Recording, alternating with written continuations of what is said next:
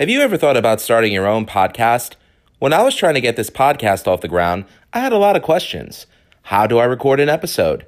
How do I get my show into all the apps people like to listen? How do I make money from my podcast?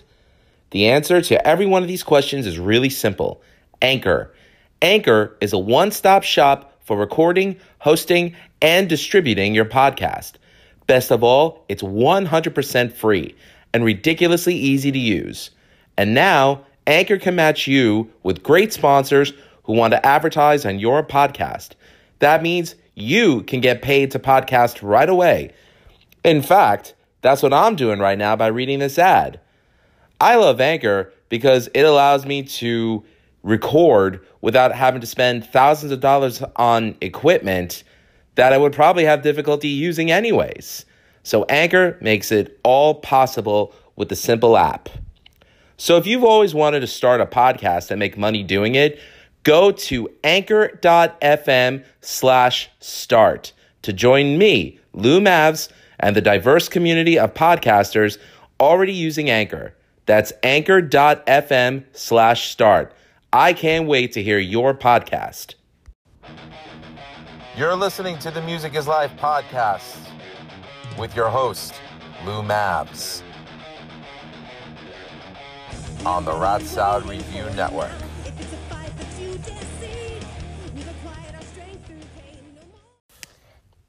Happy twenty twenty, everybody. Yes, I realize I'm fifteen or sixteen days late in the game, but so what? And I realize that I've been away for a while, but again, so what? Anyways, welcome to the Music is Life podcast. This is Lou Mavs coming to you straight from the Studio Corolla, aka my car, after driving a night of Uber. Just wanted to get some thoughts out there. Um, twenty twenty, and it's already kind of started out to be a bummer. But uh, before I do that, just want to give a big shout out to uh, Anchor F M again for the platform that I have to do a podcast, to Uh, everyone who listens on platforms such as iTunes, uh, Google uh, Google Podcasts, Spotify, and the Rat Salad Review Network.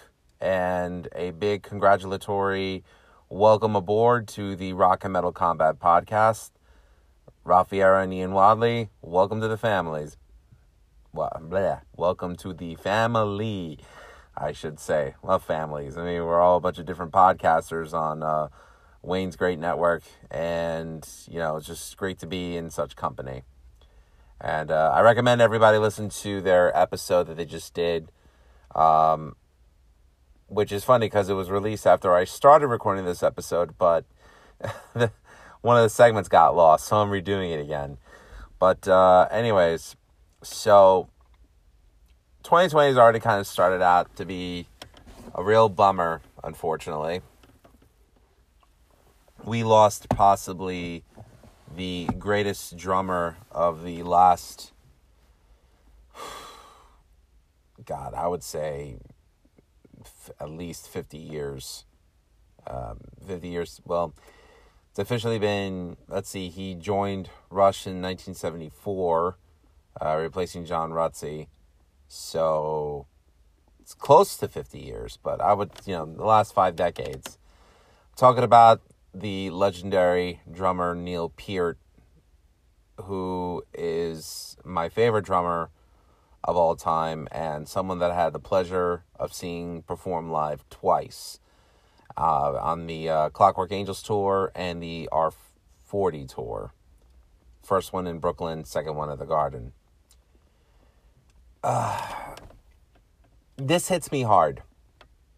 Normally, I don't take stock in the death of celebrities because, uh, well, let's, let's face facts. Um, I don't think celebrities are people that need to be respected and put on a huge pedestal. You know, uh, these are people who make a lot of money putting on a show, performing, you know, and with the way celebrity has gone with this entitlement to have to tell people how to live, you know, who to vote for, what to eat and what to drink. You know, I can't stand people who lecture others to fulfill their narrative. I can't stand it. You know, I have a tendency of not lashing out at these people, but just laughing at them. Like, I could care less what Alec Baldwin has to say. You know, I stopped watching Saturday Night Live a long time ago. Because not only do I not find it funny, I just don't find it entertaining. The the the only two sketches that they did that I think have any merit was when Adam Driver portrayed an oil baron and went to his son's, uh, what is it, career day, which was a hilarious sketch. I mean, Adam Driver, I mean, is is a phenomenal actor. This guy kept a straight face on the whole time. And the other one would have to be the Joker uh, parody of Oscar the Grouch with uh, the actor from from Stranger Things. I forget his name. Uh, David David Harbour. That's his name.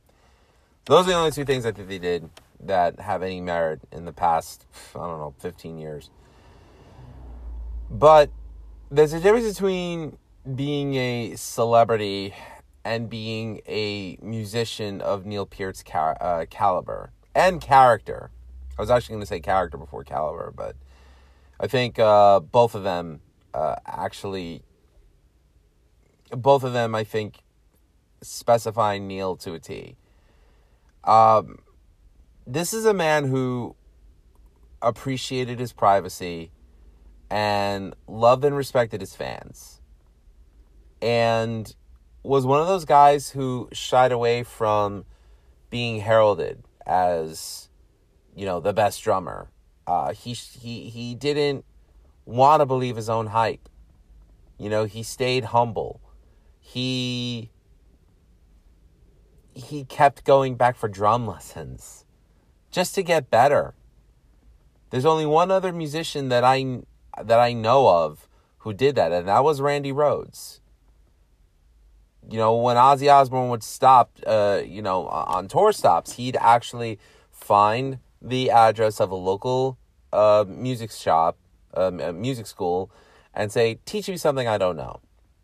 And this is a guy who studied the drumming style of Buddy Rich under Freddie Gruber, you know, completely changing, completely changing his, his, his, his approach to drumming.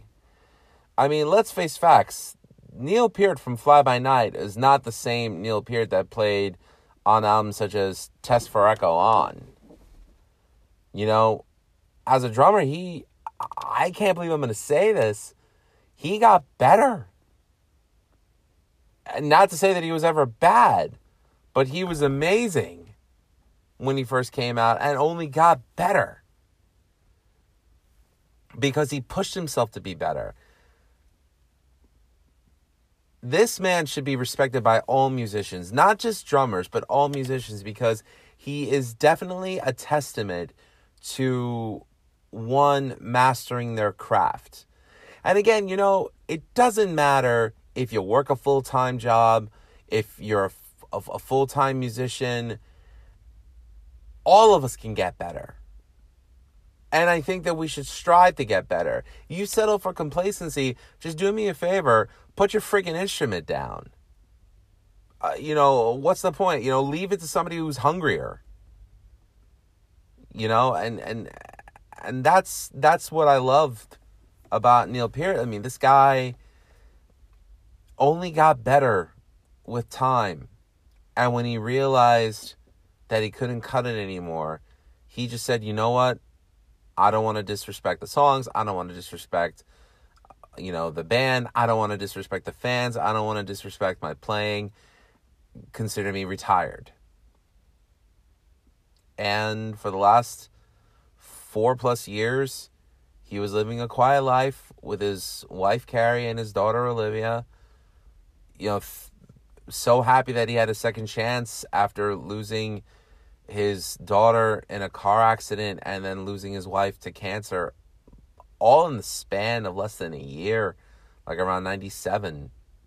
You know, I mean, a, a tr- the tragedy that he that, that that he bounced back from. How does one do that? You know, and I know Neil wasn't the man of faith. I mean, he was an agnostic. Um, you know, he didn't believe in an afterlife. He didn't believe in the Christian sense of, you know, what heaven was. But the way he lived, you know, you couldn't meet a more godly person. I mean, everyone that met him said, you know, he was kind to everyone that he met, that he met. And, you know, always one to start a conversation with, especially with people who didn't know who he was. You know, he, he was an approachable person. And the thing that I think Neil gave us just as much as his talent and his creativity was, you know, his love. You know, the love that he had for his family. How many musicians out there do you know cheating on their significant others? You know, just to get their rocks off or just to get lonely. You know, Rush was never like a groupie band. Yeah, sure, they were a pop band, but, you know, I mean, so what?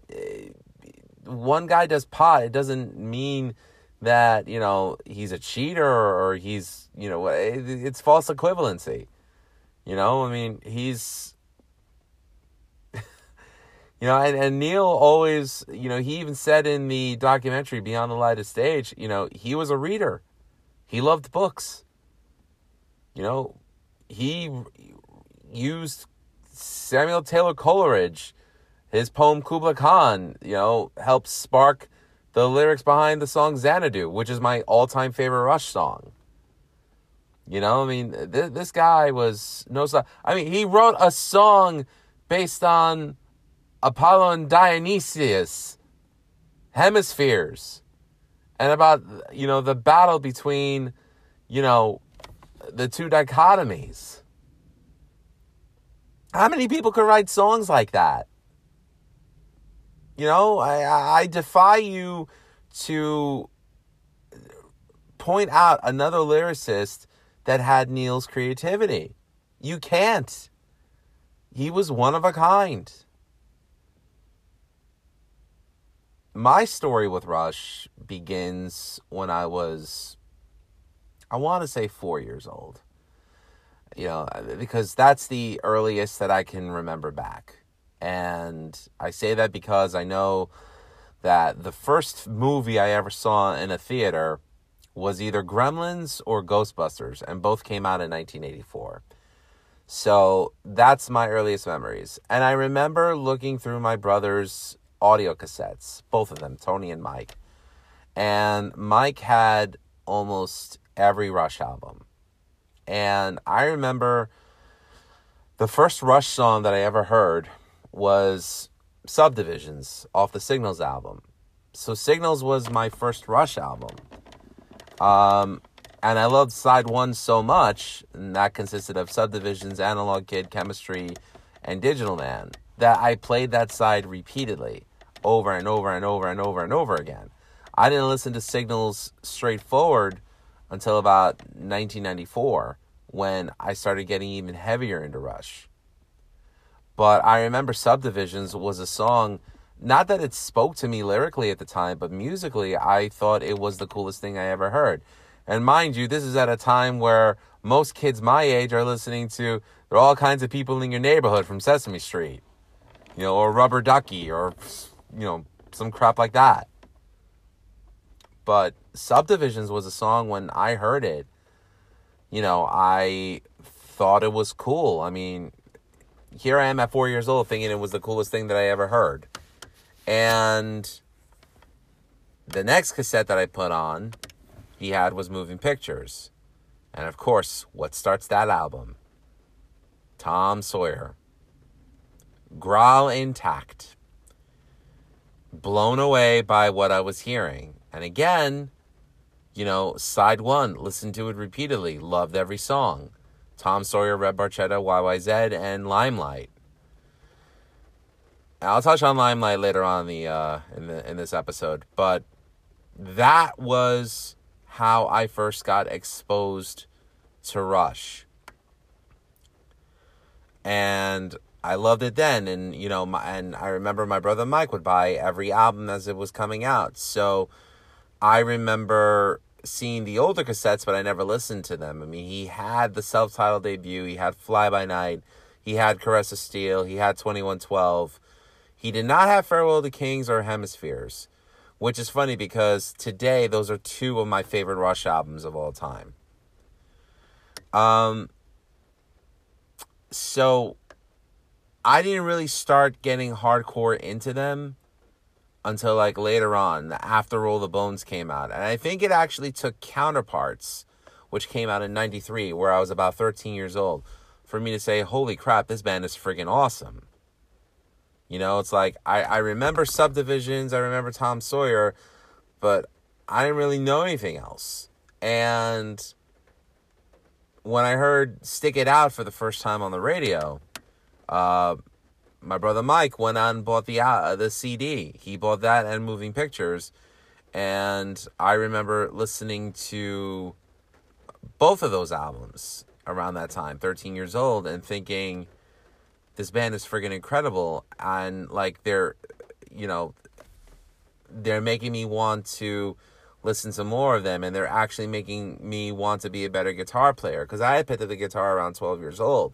At that time, I was religiously into Iron Maiden and, uh, you know, Def Leppard, Deep Purple. You know, like I, I was really, you know, Black Sabbath. Like those are uh, bands that I would like sit down and try to teach myself how to play those songs and those guitar solos. But then when I heard Rush, it's like, that was my game changer. So I listened to his Counterparts album. I thought it was really good. But then I heard Moving Pictures from start to finish and blown away. I mean, side one was incredible, but side two had one of my favorite Rush songs ever, uh, Camera Eye. And as I got older, until like up about ten years ago, I really started to appreciate Witch Hunt more, so much so that I would have to say that that's my favorite song on the album. I know, it's weird. I mean, Witch Hunt is such a uh, rare track that, um, and it's starting to rain right now, great. Uh, which, not, not that it's a rare track, but, you know, hardcore Rush fans know Witch Hunt. The average person who listens to classic rock radio, you'll never hear Witch Hunt on, on their station. But still, such an awesome song. And he did the coolest thing for me. So since he switched to C Ds and I had a Walkman, he actually gave me a Signals cassette. So finally at thirteen years old, I was able to f- listen to Signals from start to finish. And this is nineteen ninety-four. And that was incredible for me, you know, just hearing what they were doing on that album. And I became a hardcore Rush fan because of Signals, more so than Moving Pictures, which I had heard before. You know, I loved Moving Pictures, but I loved Signals that much more, which is hilarious because that's the last album that they did with Terry Brown, who produced every album of theirs from Fly By Night up until Signals. Because he said he didn't like the fact that they were going a more electronic direction. You know, he wanted more guitar, bass, drums, vocals, not guitar, I should say, not drums, keyboards, uh, and synthesizers, you know, vocals, bass, and guitar. So they went there, he went his way, they went their way. They were continuing more down the electronic sound with sequencing and things like that, which I love those albums. And I know there are a lot of hardcore fans who have loved them since the seventies, who are not big on those albums. But again, you know, I would say that those Rush albums that came out in the eighties, although they may not be fan favorites amongst, like, the original batch of Rush fans, I mean, again, I would have to say that it's, my bias is because that was the period that I grew up with. You know, like, when I would hear those songs, when I, when I would hear Rush on the radio growing up, it was songs like Limelight and Tom Sawyer, uh, Spirit of Radio, Free Will, uh, what are some other ones? Uh, Big Money, and uh, Distant Early Warning. I mean, I can remember vividly watching the video in nineteen eighty-five on U sixty-eight, which was a U H F channel in the, uh, I don't think it was a tri-state area. It was broadcasted from Newark, but we got it in, in Astoria, Queens. And uh, what was it? Time Stand Still. You know, like, those were songs that I recognized as Rush. So you guys may not like it, but I love that period. Uh, I don't think that there's a period of Rush's music that I don't find value in it. And you know what? That that's that's fine. You know, everyone needs to admit to themselves, you know, where their limitations lie. You don't like Rush of the eighties after Grace Under Pressure? Good for you. That's cool. I love that period because that was my period. Now, fast forward to spring of ninety-four. Now, Greek people, we celebrate the days of the of the saints that were named after. So my name day came up around April, and I remember my dad gave me fifty bucks, and my brother said, uh, "What do you wanna What do you wanna buy with it?" I said, "I want to buy this," and I picked up Chronicles by Rush, which was a compilation of like all their best songs from all their albums. He's and, and he's like, "Why do you want to get that?" And I said, "Well, I really only know Rush from the eighties. I don't know any Rush from the seventies, really." So he said, "Okay, fair enough, but wouldn't you want to buy something modern?" And I'm like, what am I going to buy? I mean, ninety-four, this was right around the time that Kurt Cobain committed suicide. So that was popular, Nirvana, Pearl Jam, and with the exception of Soundgarden and Alice in Chains, I really didn't like a lot of the music that was coming out. Green Day was coming out, and I never liked Green Day. Offspring was the one band that I probably made the exception for. I thought they were like a punk rock version of Metallica, and I loved them. Still do. Um, but anyway, so Chronicles was my gateway to old school Rush. And holy shit, was I blown away. I mean, the stuff that they were doing in the seventies, I was just like, wow. You know, like, crazy time signatures, lightning fast lead guitar solos, Neil Peart's drumming. Like, I always make a joke. I said, you know what? Neil Peart's probably the only guy who could have as big a drum kit as he does and find a way to use every piece flawlessly. Which is exactly what he did, because, again, I've seen him live twice. I've seen him myself. I know what he could do. Or I knew what he was possible of. And that was my gateway to wanting to buy the seventies catalog. So I started out with twenty-one twelve, blown away by the title track alone. And the title track, actually, I would have to credit with uh, molding my philosophy on life that the individual is greater than the collective. And it, it's it's funny, like, libertarian thought probably wasn't as exposed as it was until Neil probably joined Rush, because he was highly influenced by Ayn Rand, and he wrote a lot of those songs uh, with influence by novels such as Anthem, Uh, the Fountain, uh, The Fountainhead, and um, Atlas Shrugged. And for a kid who was sick and tired of a feeling like he had to conform to everything that was going on around him at the time, you know, because I, I, look, I'm on a level with you. My early teenage years were a very dark period in my life. Um, I had very few friends, of which I'm glad to say that I'm still friends with those kids today. One of them is my brother-in-law, who actually took me to my first Rush concert. And, you know, it, it was it was a very dark period for me because, you know, I was bullied.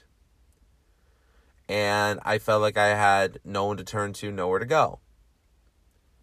And Rush's music made me feel like I had something to really, to, to you know, it was enough to make me think that I was worth something. Even if I wasn't worth anything to anyone else, I'm worth something to me. And that's what I really got out of Rush's music. And I'm so grateful that my brother Mike turned me on to them, because we treated Rush as they were our band. Like, we we liked other bands. Like, you know, we liked uh, Marillion. We even liked Depeche Mode, you know? Like, we, we liked a lot of different bands, but Rush was our band. Like, we could, we were able to sit for hours and just talk about Rush's music, you know? And, and it was something that I miss because I don't have my brother anymore. Um, and I, you know, it's it's been over four years and I still miss him every day. But, you know, I feel like every time I listen to, you know, my Rush stuff on my phone, I feel like he's in the passenger seat with me, you know, listening along. And we're air drumming and, you know, he's doing a really bad Geddy Lee impersonation. So I'm I'm I'm so grateful to him for introducing me to Rush, um, because it came at a period in my life where I needed it. You know, it's it sucks when you're in your early teenage years and you feel like you have no one to turn to because everyone thinks one way and you may not agree with that way. You may want to think for yourself and you're bullied for it or you're put down for it, you know? And am I grateful for being bullied? Yes. Yes, I am. I'm grateful for people having made fun of me and people for putting me down because it made them feel better about themselves. Because I don't think I would have known how much inner strength I had as a person until I was pushed to my limits. You know, like, I went from a sleeping giant to a monster with everything that I did, whether it was my talent as a guitar player or whether it was the way I treated people. And I never had to stoop to their level because it was the end thing. And I'm proud to say that I'm a happily married man with a beautiful, healthy daughter. You know, I own my own home. I have my master's degree. And a lot of these, well, I'm going to flat out say it, a lot of these assholes that bullied me are probably still living in their mom's basement and have nothing to show for their lives. And if it wasn't for Rush's music, I probably wouldn't have found it in myself to say, hey, screw these people. I don't have to be that way. I could be my way and, you know, find my own happiness through it. So I'm forever grateful to Neil Peart because his lyrics, my man, they just, you know, they're just, they're inspiring. You know, a lot of people want to put doom and gloom in their lyrics. A lot of people want to talk about, like, you know, how happy they are about their drug addiction or about how they treat women or whatever. And Rush was never like that. Rush was never like that. Quality musicians of in, of integrity and just pure, unadulterated talent and drive. And they never cared about being rock stars. All they cared about was being good musicians and a good band. And how can you not respect that? How can you not, really? But continuing on to my uh, my my uh, my history with the band Rush, um, so I really got so hardcore into their seventies that it took me a while, really, before I moved on to like their nineties stuff. Uh, Presto was the exception, just because that, you know, uh, Show Don't Tell was on Chronicles. But uh, albums like Roll the Bones and Test For Echo, I really didn't listen to until much later on. Counterparts was the exception to that. But, um, you know, I, I Rush was a band that I always wanted to see in concert.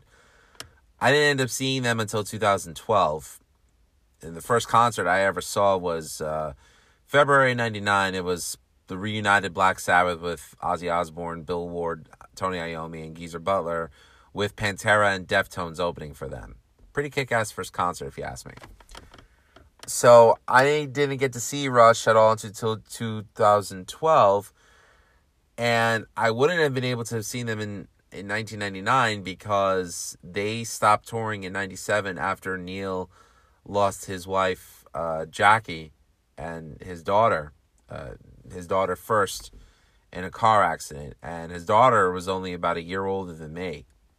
And, you know, to lose your daughter and to lose your wife, like, less than a year later, I can only imagine what that does to somebody. I mean, mentally, emotionally.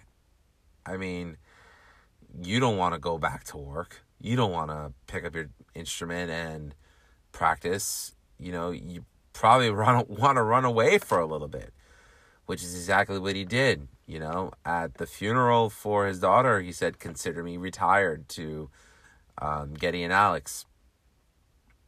And they respected it. And that's one thing that you have to give Geddy Lee and Alex Lifeson. They were the founding members of the band.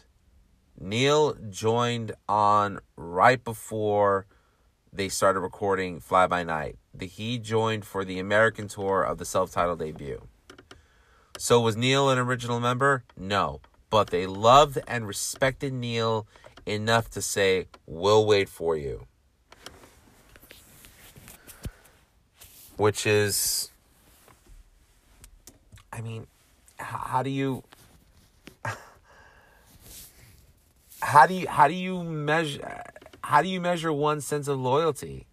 How far does your loyalty go? Obviously, their loyalty was endless. Their loyalty was to Neil. I think that's such a, a beautiful thing. The fact that they told Neil, "Take your time, do what you got to do." And Neil went on his motorcycle and for almost a year and a half rode around.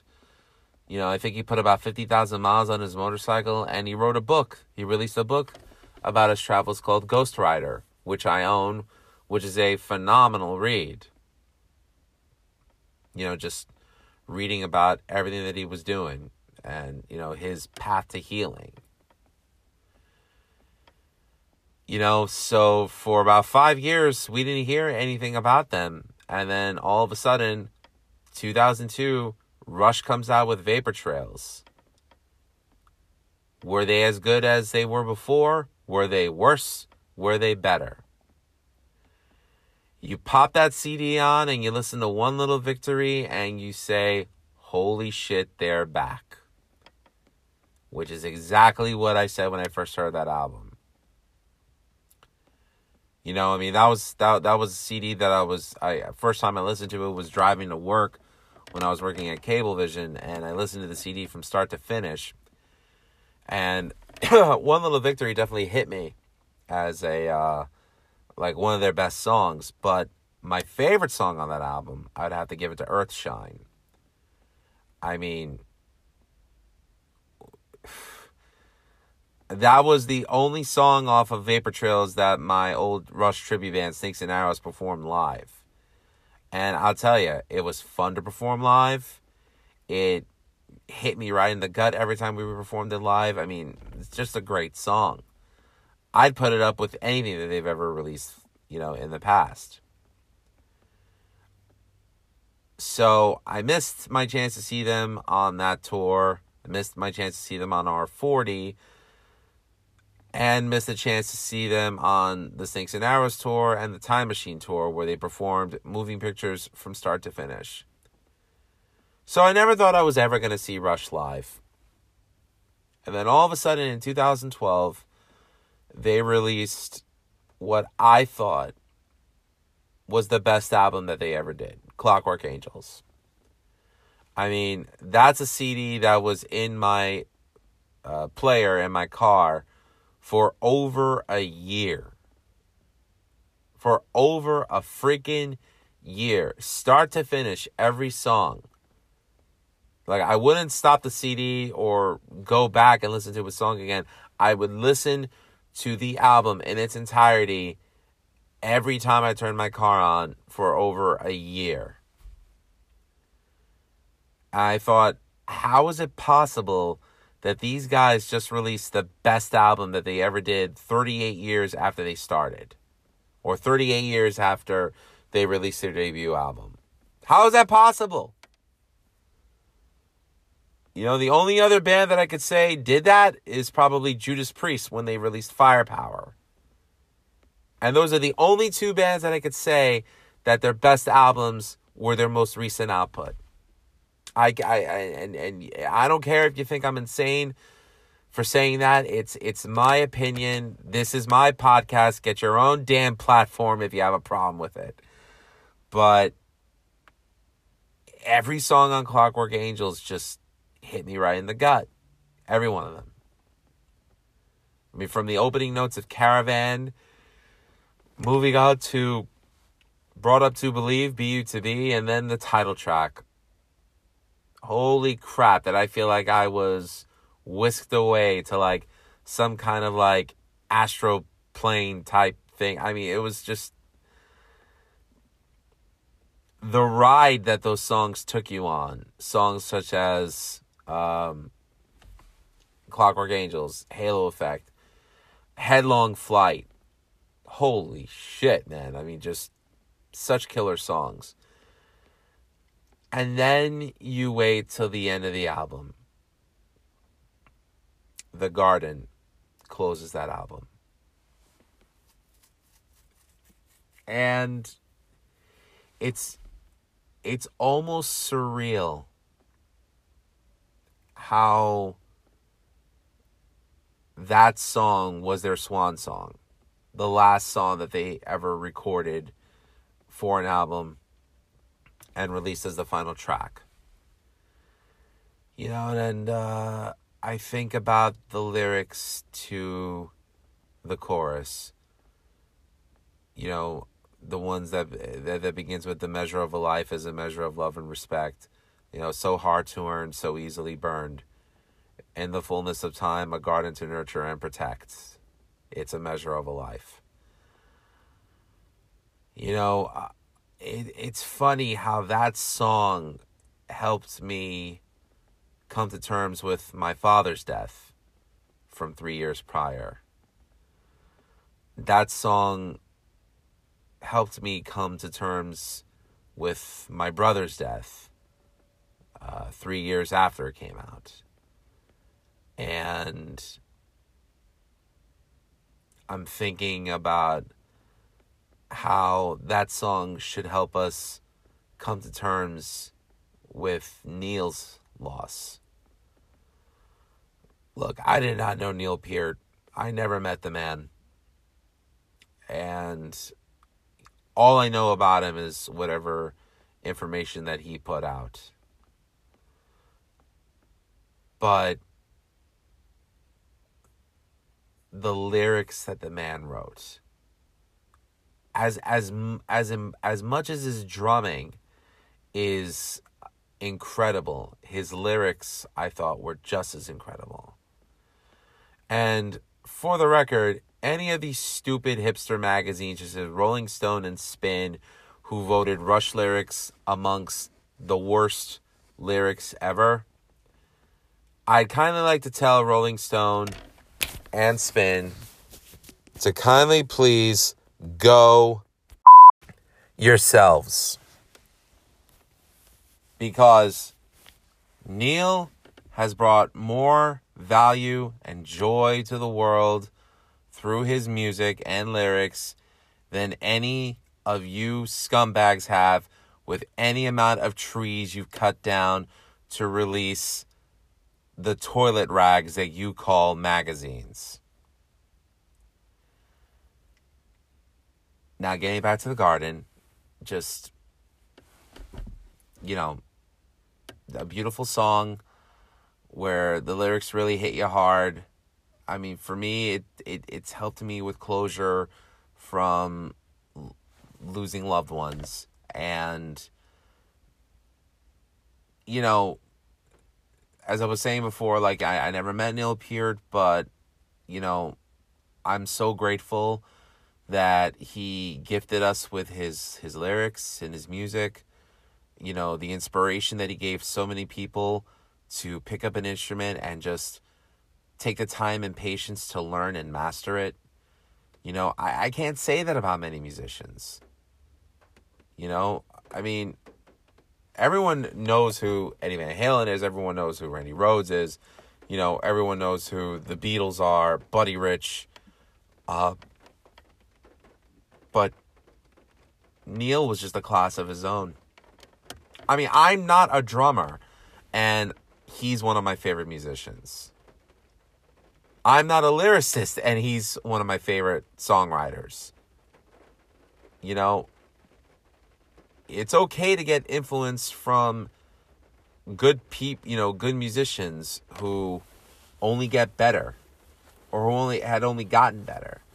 You know, and, and, and I think that it's it's it's good to be influenced by outside your comfort zone, because, you know, it might push you to write something or play something that you didn't think you had in you. You know, that that's the beauty of music. And, you know, you know, I'm gonna I'm gonna quote back to Spirit of Radio, where he wrote that all this machinery making modern music can still be open-hearted. You know, there's it.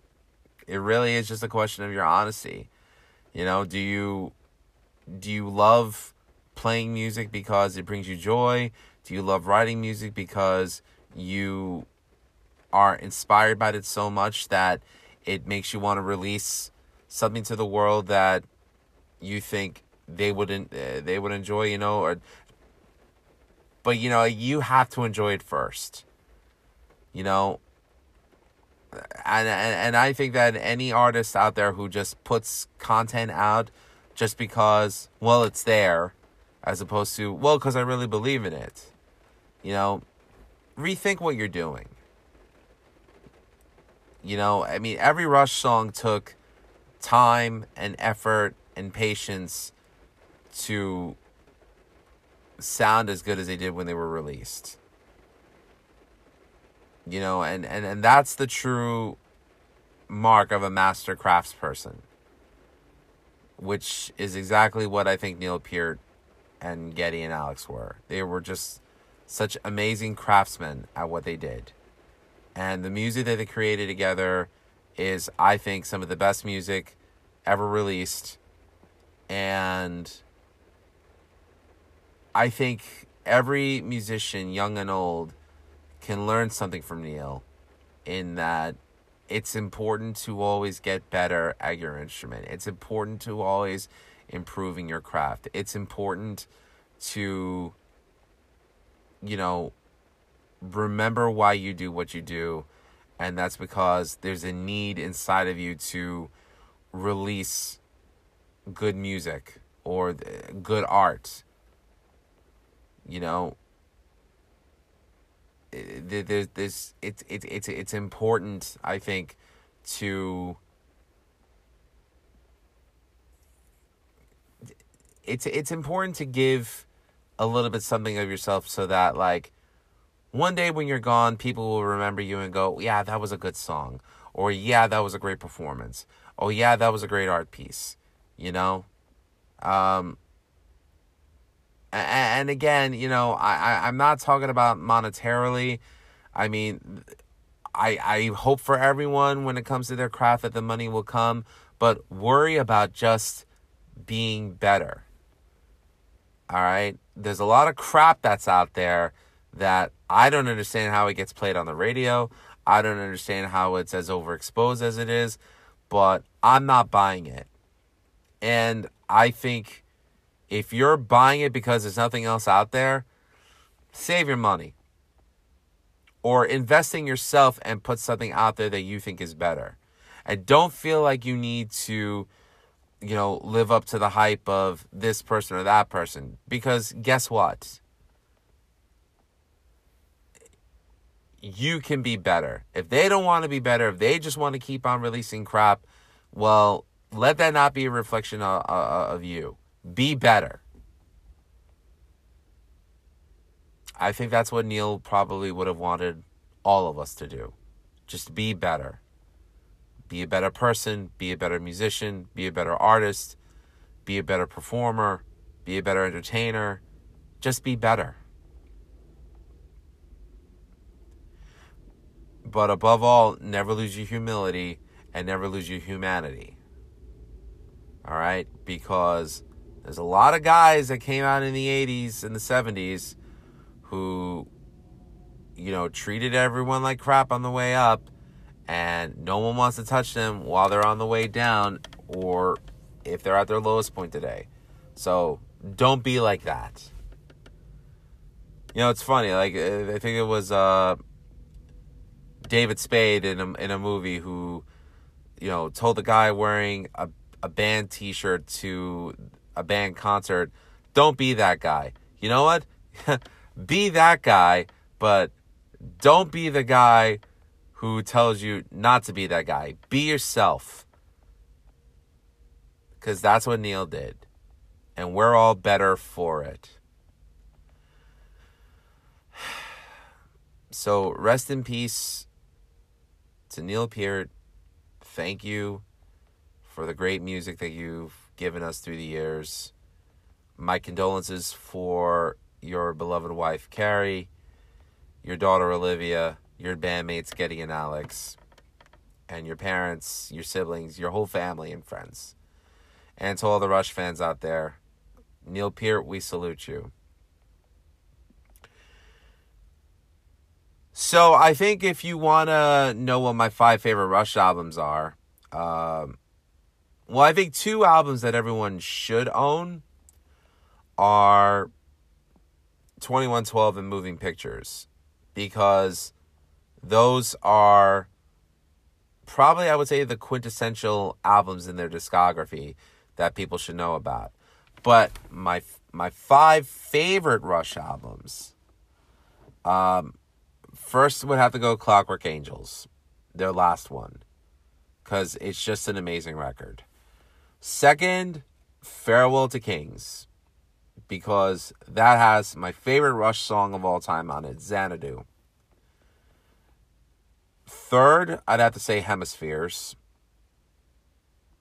Fourth, I'd have to say Permanent Waves. And if you need a reason why, I would just say Jacob's Ladder and Natural Science. And Signals, which was my first Rush album. So that's my top five right there. And uh, I think I owe everyone an explanation why I haven't done a podcast in over a month. First of all, I'm sorry for my absence. Uh, the holidays came up, and uh, you know how it is when you have a, an infant. You know, you're buying like all these Sesame Street type stuff, and you know, you're driving Uber to make a little extra cash, as well as gigging and working your full-time job. So, you know, money got a little tight. So I spent most of December working and just spending time with family. So I do apologize that I haven't released a new episode. But also, as much as I love doing my podcast, I have a hard time uh, releasing content if I feel like I have nothing valuable to say.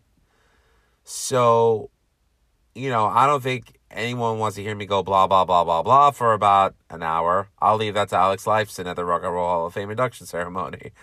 But, you know, I just didn't want to do that. I'd rather put something out if I felt like I had something to say. And with, you know, the death of Neil Peart, I felt like I had something to say, because uh, I think it's important that, you know, people recognize that the world has lost a great talent. And, you know, I know that there's other people that have uh, done uh, podcasts based on the life of Neil Peart, um, Ralph and Ian being one of them. I suggest check out their episode, available on the Rat Sound Review Network. And, you know, just very grateful to Wayne that I have this platform to uh, be on the same network as them. And, uh, you know, uh, the goal is to not uh, take so long to release episodes from here on out. And again, I apologize for doing that.